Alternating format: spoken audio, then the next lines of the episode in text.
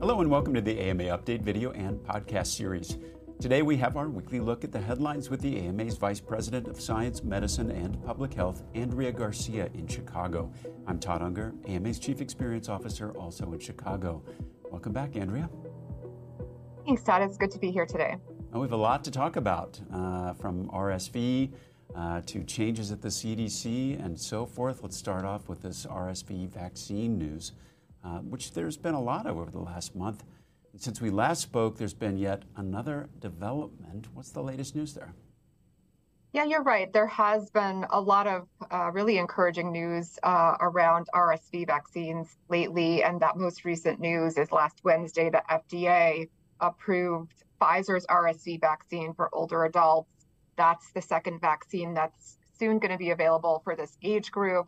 We know that earlier last month, the FDA also approved an RSV vaccine from GSK for older adults. And then just a few weeks ago, it approved that first ever vaccine to protect babies from RSV.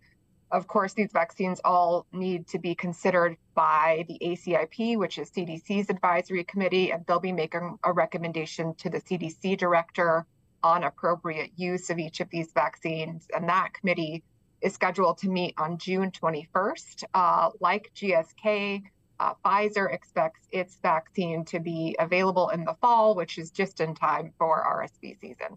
Andrea, any differences between the two?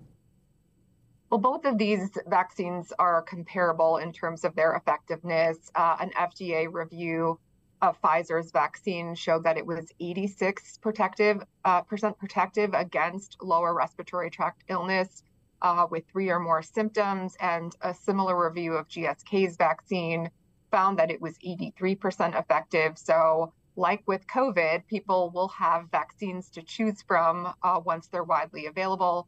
This is excellent news. RSV carries that increased risk for older adults, and we know based on the CDC data that RSV results in, you know, between 60 and 160,000 hospitalizations each year for those adults 65 and older, and between six and 10,000 deaths each year as well. Well, that is really good news. Uh, Andrea will keep an eye on uh, these vaccines and those upcoming recommendations from the CDC.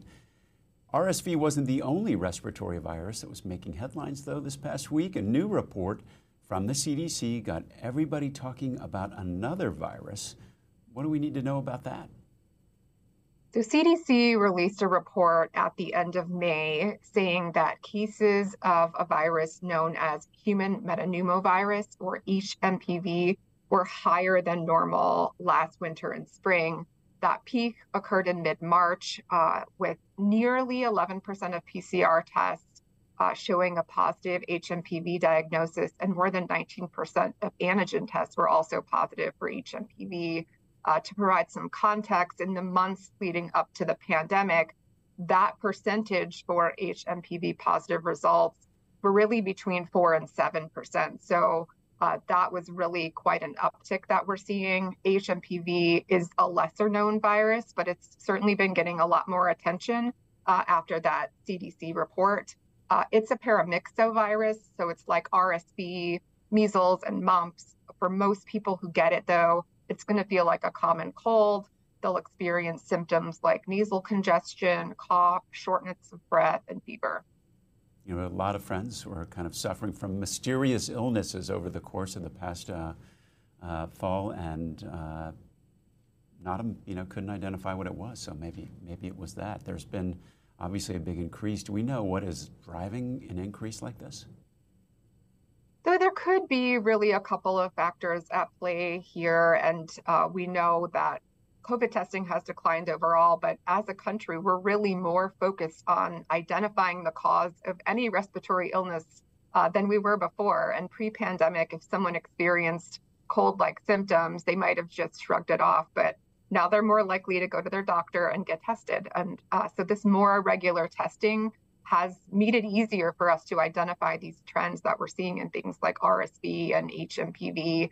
Um, there also being a timing component to it, uh, like with the spike in RSV cases. Um, it was last year when people really started to emerge from the pandemic. And before that, we know people had been masking more consistently and staying home. Now they're masking less and going out more. And as a result, you know, we could be seeing this resurgence of some infectious diseases. Now we have a rather long list of viruses that we're worrying about right now. Is HMPV one that we need to be extra vigilant about? Well, it's it's certainly something that we'll continue to keep an eye on, but for the most part, it's mild and it's not a cause for concern. I think with with that being said, like RSV, uh, it can have more serious consequences for young children, for older adults, for those who are immunocompromised. In general, though, it's a virus that we've been living with for decades. We're accustomed to it. And while there's no vaccines uh, available, physicians uh, are prepared to help patients treat their symptoms. Um, and recovery uh, time is typically three to seven days. Well, good. I'm going to put that in the not worry about column on the virus uh, sheet. Andrea, thanks so much for that overview. Medicine doesn't stand still, and at the AMA, neither do we. AMA members are physicians like you who are shaping the future of medicine. Become a member today and join the movement. Visit ama-assn.org slash moving medicine.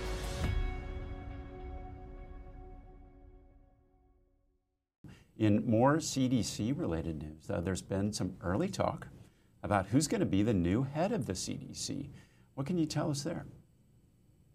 Yeah, so the White House has not yet made any official announcements, but the media is reporting that President Biden plans to select Dr. Mandy Cohen to lead the CDC.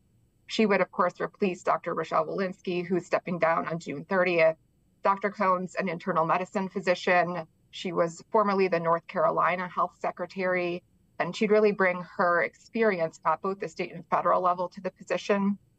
So prior to uh, her role in North Carolina, uh, she served in the Obama administration and was a senior official at CMS. She helped oversee federal health insurance programs that provided coverage to more than 140 million people. And actually, last year, the AMA presented Dr. Cohen with the AMA Award for Outstanding Government Service for her leadership through the COVID 19 pandemic and her tireless work to close the coverage gap in her state. So we'll definitely be sure to check back on this once there are more details available. Well, I'm looking forward to hearing more about that transition. Another issue that's been making headlines is Medicaid. Earlier this year, a pandemic area, era policy that prohibited states from removing people from the program expired, and now we're starting to see the full impact of that change. Andrea, tell us more about what's happening there. Yeah, so that early data uh, shows that in recent weeks, hundreds of thousands of people have lost their Medicaid coverage. At the start of the pan- pandemic, Congress had passed that Families First Coronavirus Response Act, uh, which included a provision that Medicaid programs must keep people enrolled. As you noted, that provision expired earlier this year on March 31st. So far, we've seen at least 19 states starting to remove people. Uh, in Arkansas, 73,000 people lost coverage in April alone. Uh, that same month, 250,000 people lost coverage in Florida. And you think, well, we don't know the exact total of how many people will lose coverage. The federal government is projecting that'll be around 15 million people who will be affected.